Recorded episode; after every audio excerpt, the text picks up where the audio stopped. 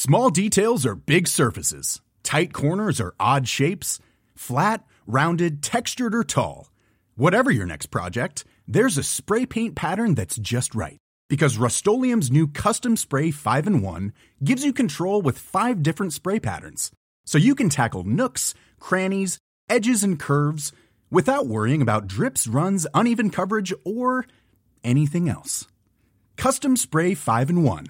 Only from Rust Hey, it's Danny Pellegrino from Everything Iconic.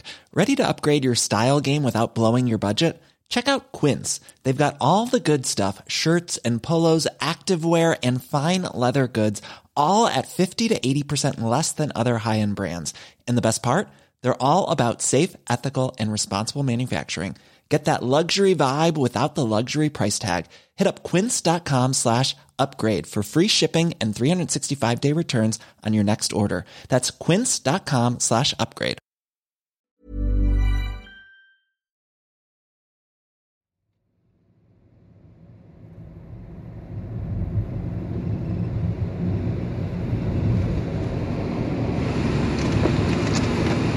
It's got to have some very solid foundations. In most of the recordings of Rob Moore I could get my hands on, the ones I listened to to get a sense of whether or not he was the real deal, a genuine double agent working for the anti asbestos campaign while he was being paid to work against it, there are other people in the room. There are interviews all over the world that go on for hours and conferences that last for days. It's too controversial for you to say what the governing body think. Thank you very, very much strategizing, sharing information and plans, getting together now and then for meetings in Brussels, New York, Bangkok. That's what the activists do. And Rob tags along and records them. Please come and sit here. Come and sit here, guys. You should be at the front of this. I'm to the back. But once in a while, it's only him, apparently thinking out loud, leaving voice memos for himself. I guess it's possible a particularly cute kind of double agent would do that just to leave a trail lying around that sounds authentic because it might help convince people one day that you were always trying to do the right thing. But that would be quite a stretch.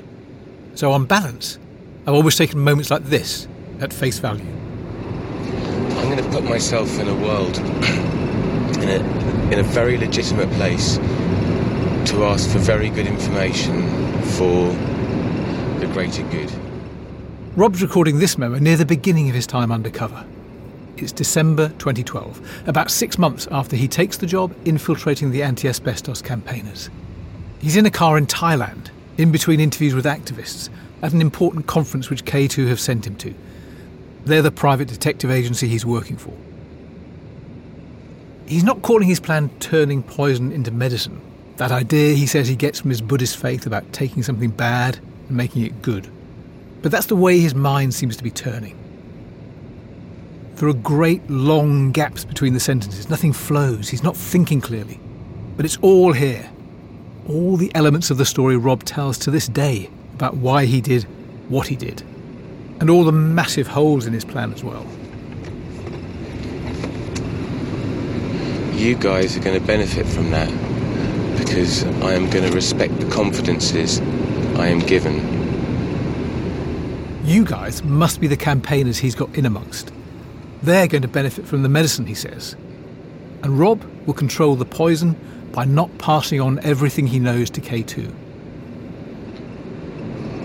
How am I going to respect those confidences across the area?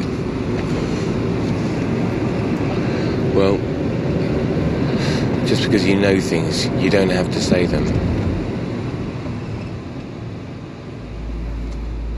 But then, suddenly, there's a shift.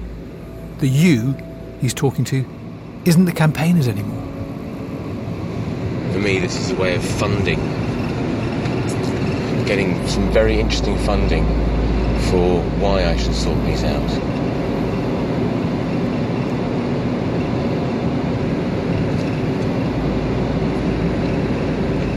I want to take a look at the work I've done for you really look at the extra potential there was for further courses of action, further sales. further sales. Now Rob can't be talking to the campaigners, he can only be talking to K2, trying to figure out how to earn more money for them and more of what he calls funding for him to sort things out. It's quite a trick, riding two horses side by side like this. Then, after a few more minutes of driving around and fumbling for the right words, the U flips back again, back to the campaigners. I still can't listen to this moment without my eyes going wide, just like they did the first time I heard it. I think there could be times when I have to get information to you in certain ways.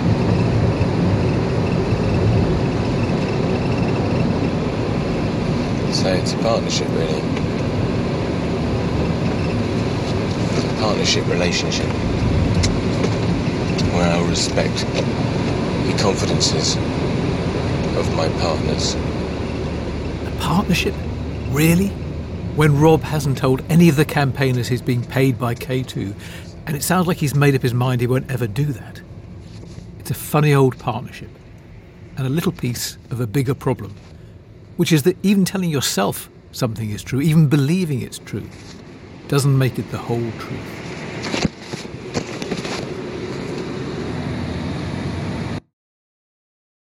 I'm Ceri Thomas, and from Tortoise, this is Into the Dirt, Episode 3.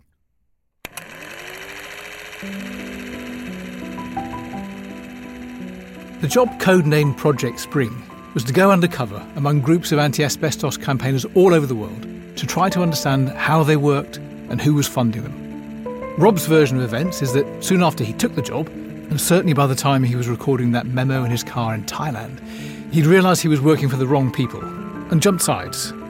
He became a double agent. I've come back to near the beginning of Rob's story, just after he took that job in the summer of 2012. A lot of what happened after that you know by now. But I haven't really tested his story yet. That's the job in front of me. That's what I want to be able to do. I want you to challenge me on those things. Poison into medicine, challenging questions. Great, go for it. Because what happened isn't always the most important part. Why can matter just as much. And how? How did Rob infiltrate the anti asbestos campaigners so brilliantly?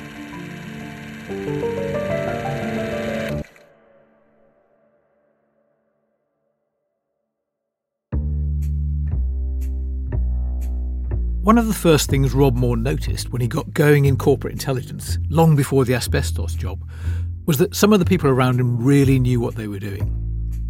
That and the glamour of the world he walked into. It was vast. And the staff, I remember there were a lot of really attractive women who were kind of like they could have been in CSI Miami or something like that, really beautiful. And then there was like lots of old coppers who were a bit like Tosh Lines from the bill. And, of course, you had these other remarkable characters.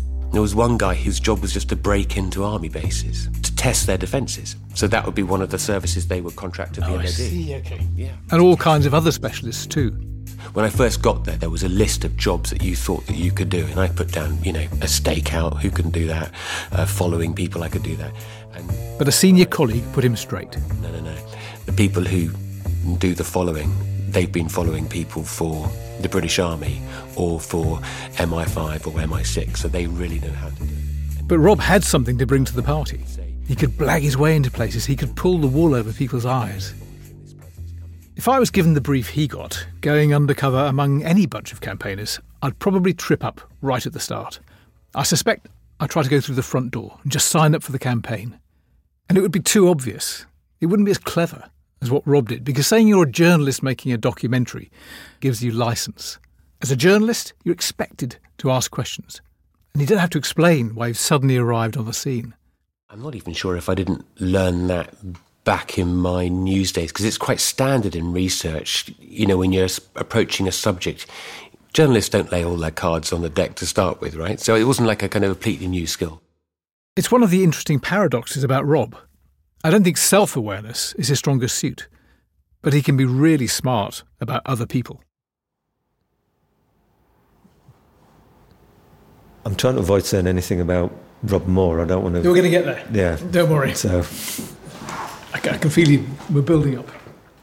When Rob goes undercover among the anti asbestos campaigners, the first big call he makes is to Rory O'Neill. Rory runs a magazine called Hazards and does a lot of work on dangerous materials for trade unions around the world. Okay, let's talk about Rob. So I think, putting myself in your shoes, the, the sad fact is that he, he used you first of all, didn't he? Yeah, he did. I was his gateway to the networks.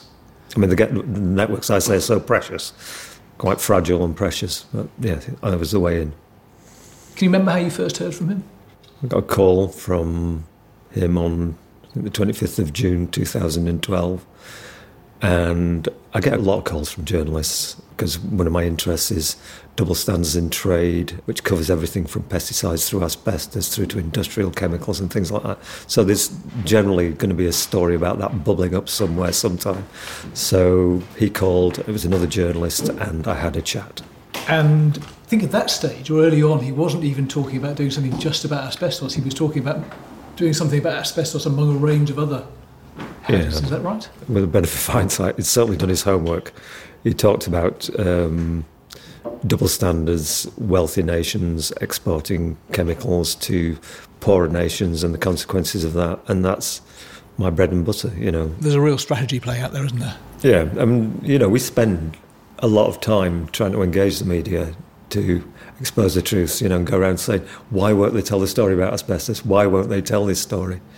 And when someone comes offering that, then your defences go down a bit. And then when they say they're going to do a lot about it and they've got these resources, they go down some more. And so by increments, we gave up too much. I gave up too much. He, I mean, the, the target he'd been given by K2 was Laurie Kazan-Allen. Mm-hmm. she was the person I think they asked him to go after. Um, presumably, she doesn't blame you for opening that door. She's been very gracious about it. If I was in her shoes, I'd blame me for it. And I do feel um, guilt for that because she certainly didn't deserve what she got.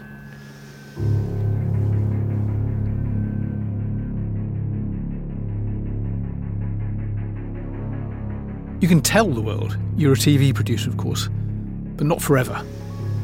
Did you ever say to him, Where's the bleeding film? Yeah, repeatedly. And there was always, this is happening, that's happening. I need to go to Vietnam, I need to go to India, I need to talk to Pakistan, I need to. There was. I mean, I, I, I just got to believe that it was a bit ineffectual. Um, but that didn't stop me answering his questions. Rob tells K2 that's the problem he's going to run into in the end. If he doesn't actually do something, make some sort of film, his cover won't last. And K2 get it. So early in 2013, six months or so into Project Spring, they pay for him to turn out a couple of short videos. In countries where they can avoid regulation, where they can avoid having to compensate their victims who develop asbestos related diseases. And as long as they can avoid the costs of prevention and compensation, the videos are pretty unimpressive, to be honest. They're never going to change the world. They're just talking heads straight to camera, nothing that's ever going to cut through. The only version I can find is on YouTube. It's had 154 views in nine years, and the channel has got 14 subscribers. Um, thank you very much for having me come and speak. But they're calling cards. Rob's got something he can show now. It doesn't take too many months more before his name is on the billing at conferences like this one in the Philippines. Uh, I'm, I'm, a TV producer from uh, London, and I'm developing a documentary about the way that asbestos producing countries are pushing asbestos into the developing world. Um, Rob's early days on Project Spring, claiming he's a TV producer but not making anything solid, open up some familiar questions. And I asked him how could we help his campaign in a, in a meaningful way.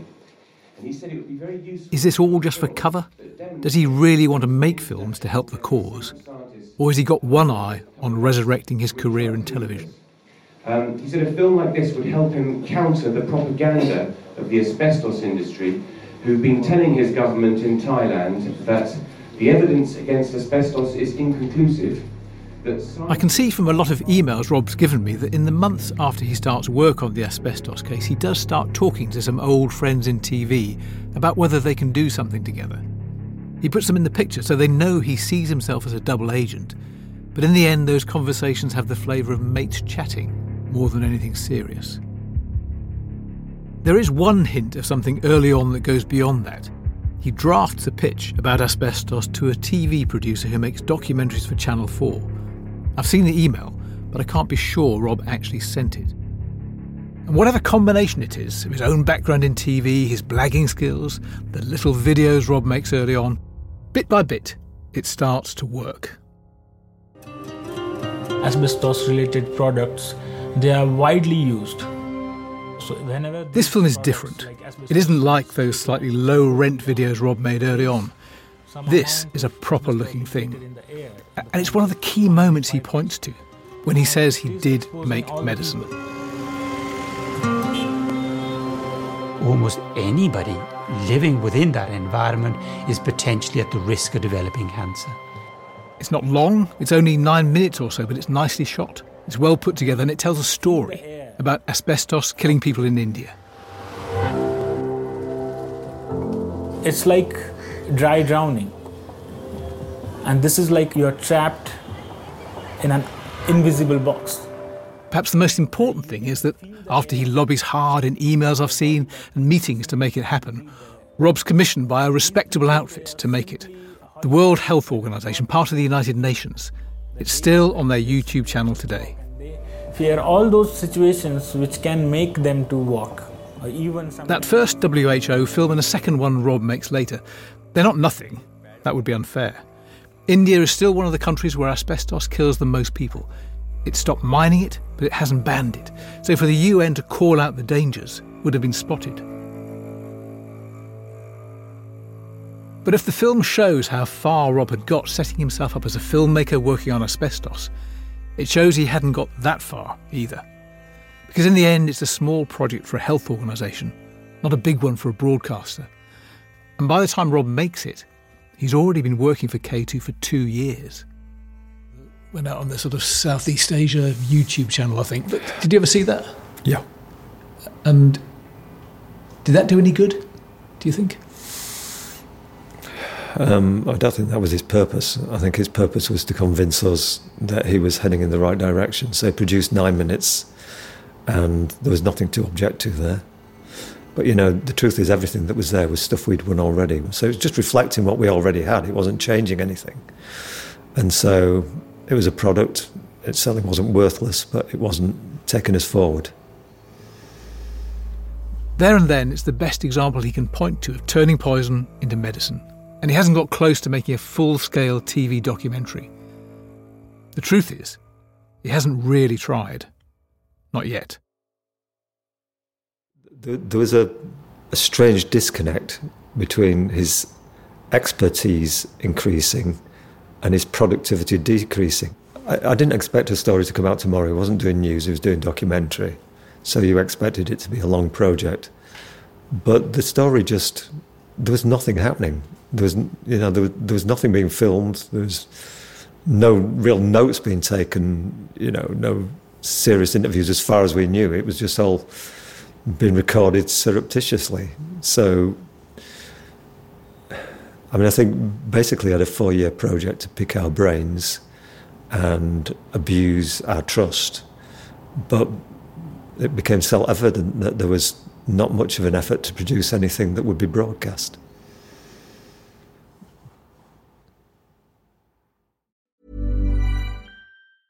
It's that time of the year. Your vacation is coming up. You can already hear the beach waves, feel the warm breeze, relax, and think about work. You really, really want it all to work out while you're away. Monday.com gives you and the team that peace of mind. When all work is on one platform and everyone's in sync, things just flow wherever you are. Tap the banner to go to Monday.com. Planning for your next trip? Elevate your travel style with Quince. Quince has all the jet setting essentials you'll want for your next getaway, like European linen, premium luggage options, buttery soft Italian leather bags, and so much more. And it's all priced at 50 to 80% less than similar brands. Plus, Quince only works with factories that use safe and ethical manufacturing practices. Pack your bags with high-quality essentials you'll be wearing for vacations to come with Quince. Go to quince.com slash trip for free shipping and 365-day returns. Support comes from ServiceNow, the AI platform for business transformation. You've heard the hype around AI. The truth is, AI is only as powerful as the platform it's built into. ServiceNow is the platform that puts AI to work for people across your business, removing friction and frustration for your employees, supercharging productivity for your developers, providing intelligent tools for your service agents to make customers happier. All built into a single platform you can use right now. That's why the world works with ServiceNow. Visit servicenow.com/slash AI for people to learn more.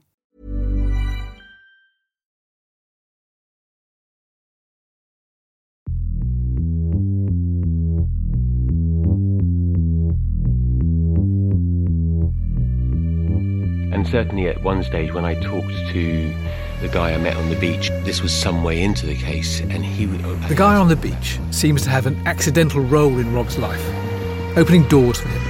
I encouraged calling for a year, and I met him again on the beach the following year, in the same place.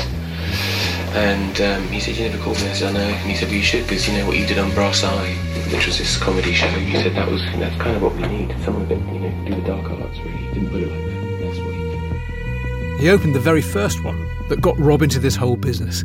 And in 2013, when he finds out that Rob's working with the WHO but not telling them the whole truth, he opens another. He's working very high up at another corporate investigations agency called Kroll. Jules Kroll is here. For decades, he's been regarded as the consummate private eye. It's bigger and more established than K2. It's the granddaddy of the whole industry, really. And it was the first one Rob worked at. The guy on the beach has got a feel for how things should be done. And he can smell a rat, apparently, about the asbestos job. From his view, Kroll would never have taken this case because, in his view, the level of infiltration wasn't justified by the allegations of improper funding and undue influence mm, orchestrated by lawyers. He was kind of a bit horrified that I was being asked to infiltrate WHO, and I'm using that in a, in a very shorthand way of describing what I was doing. But in, in a, one could, in a tabloid way, you could write that in effect they had asked me to go and get inside the World Health Organization, and he just said, you know, God, we would never do that because. Um, the allegations don't merit the level of infiltration. So, there, at least with Kroll, there was some level of proportionality. So, if it all seems so disproportionate that the cover story doesn't make sense, maybe the story about who the client is doesn't make sense either. Rob's already started to figure that out for himself. In this theme that we're going to come keep coming back to, I think the sort of poison medicine. Yeah. This is a moment, isn't it, where you can see you can see quite a lot of the poison. Yeah. K two are probably not being straight with you. Absolutely believe You're that. not- yeah. you believe Well, you know yeah. that by that point. You you you you're better aware of chrysotile and the harm it does because he'd been Yeah. to this conference. You like the campaigners. Yep. You don't believe that U.S. lawyers are rigging this whole thing. I haven't seen any. Yeah. And you uh, and the medicine Yeah. that you're using to counter that Yeah. is this hypothetical thing Yeah. that at some point I might be able to make a film or do something that Yeah, I didn't know at this stage what I could do with it. And and But so I'm- basically wondering why you don't bail out at that point. well, that's it's a it's a totally fair question. Why don't I bail out at that time? I believed that I would be able to find out who the client was. So I thought that was a possibility. But yeah, I, I had no understanding of how I was going to find that out, how I was going to turn poison into medicine. I didn't know the answers at that stage. I had a belief that I could create some value in, in my situation. I felt that my situation gave me something that no one else had here. There was an awareness of an outside force that was doing something that was asking of ultimately a place me here. But it takes another of his colleagues, someone who's got disaffected with K2, to help set him off in a new direction. And he, you know, he would just say to me, "God, this company is awful, Rob. Let me know." And we'd have those sort of conversations. And then eventually he said, "I'm leaving, Rob. I'm getting out. These guys are working for all the bad guys." And um, and I said, "Oh, I'm going to stay." So now two people, two people Rob seems to trust, are telling him how much poison he's swimming in. But it doesn't change his plans. And he said, Well, in that case, you need to know the client is Kusto. And that was the first time I'd heard the name. And I didn't ask for any more details. I just went off and Googled it. So there it is. Rob's colleague tells him it's a company called Kusto, not some American investor, which is paying for him to go undercover. He's never heard of them.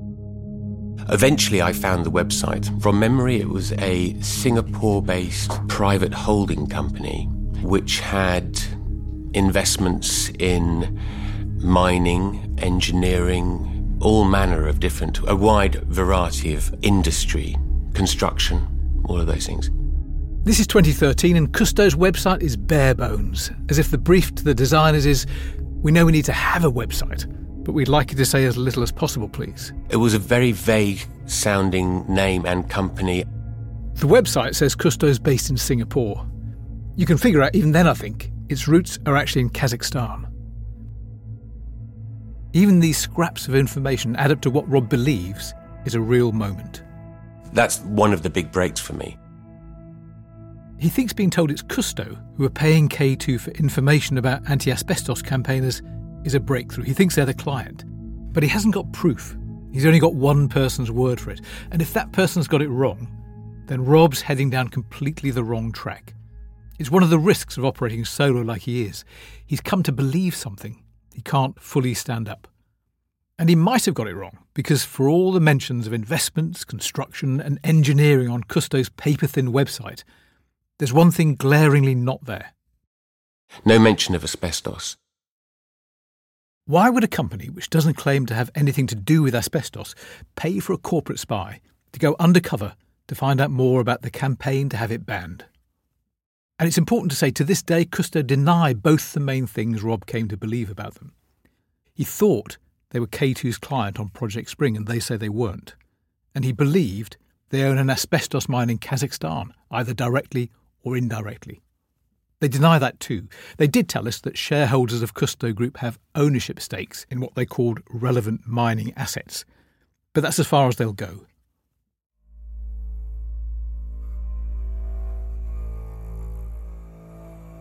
Let's imagine, even if he was wrong about Kusto, that Rob had eventually been able to prove categorically who owned the asbestos mine, who hired K2.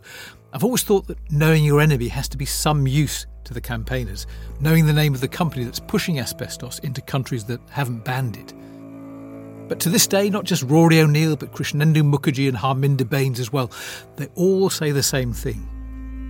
Unless you can see a way to get to your enemy in a court of law somewhere, it's good to have a name, but it's not especially useful information. And none of them can see a way to put anyone in the dock.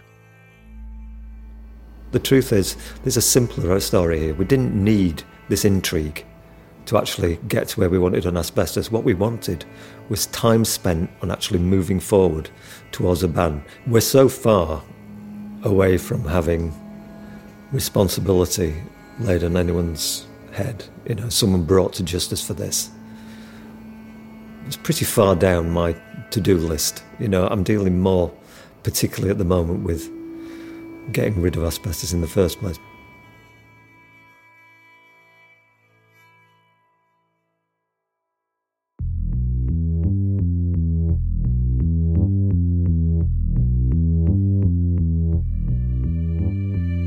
I, I, I suffered um, the internal anxiety, living a double life which I essentially was, and lying to everybody, because I was lying to the campaigners about this great thing, but I was also lying to K2 and to the client. That's a very difficult thing to maintain. Since he got going on Project Spring in 2012, Rob's been carrying around a jumble of jigsaw pieces. And now, two years in, he thinks he's clicked some important ones into place. It might feel good to start to see the whole picture, but it doesn't seem to make things easier. The opposite, really. Now, as 2014 tips into 2015, he still says absolutely that he's a double agent. But he thinks he's working for the sworn enemies of the campaigners he claims as his friends. And the pressure has already started to tell. I felt utterly strange. I told someone next door, I think something's gone wrong with me, something's happening. And this very kind person laid me on the floor. They got an ambulance.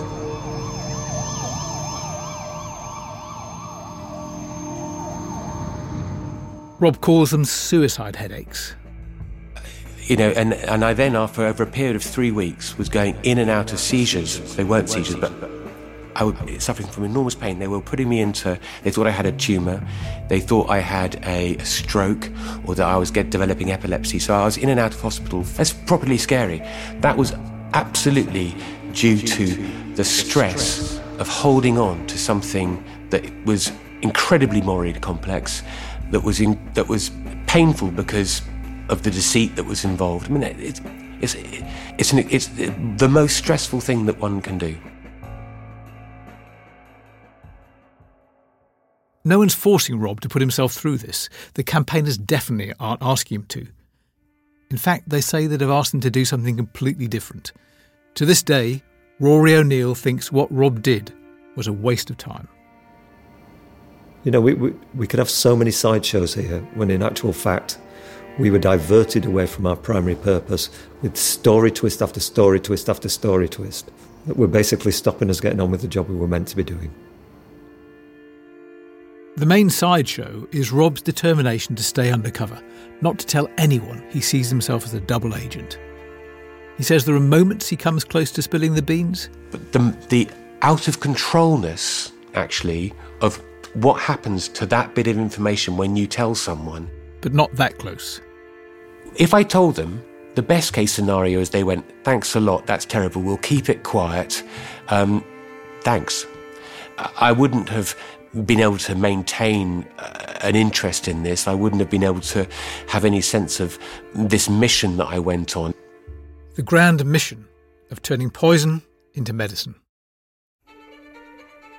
Being terrified of out of controlness is the price you're bound to pay if you try to control everything. Things that are yours to control, and in Rob's case, I'd say things that really aren't. Big things like dictating who knows the whole truth about your life and who doesn't. And smaller ones, like the telling of your story in a podcast. And however much it matters to you, however much you want it, nobody can control everything forever. Coming up on Into the Dirt. Yeah, I think it's it's naive to think that the people who expose wrongdoing are all pure as the driven snow. They're not. Look after me, please, Matteo. Please look after me because it's me, it's my family, it's my friends, it's my sister. And narcissism is a strong driver, and it can lead people to do great things. But I, I keep thinking, you know, that someone's going to go that famous phrase: "If something is too good to be true, it probably is."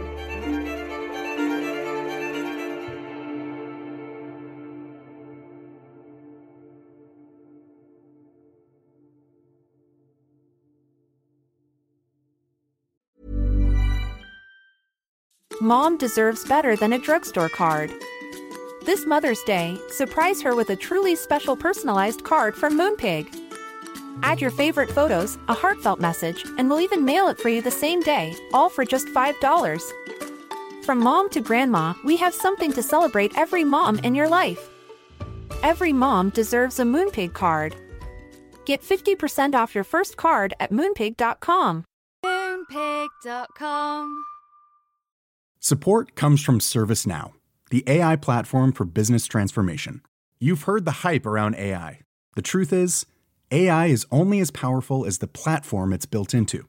ServiceNow is the platform that puts AI to work for people across your business, removing friction and frustration for your employees, supercharging productivity for your developers, providing intelligent tools for your service agents to make customers happier all built into a single platform you can use right now. That's why the world works with ServiceNow. Visit servicenow.com/slash AI for people to learn more. From BBC Radio 4, Britain's biggest paranormal podcast is going on a road trip. I thought in that moment, oh my God, we've summoned something from this board. This is Uncanny USA. He says, Somebody's in the house, and I screamed. Listen to Uncanny USA wherever you get your BBC podcasts, if you dare.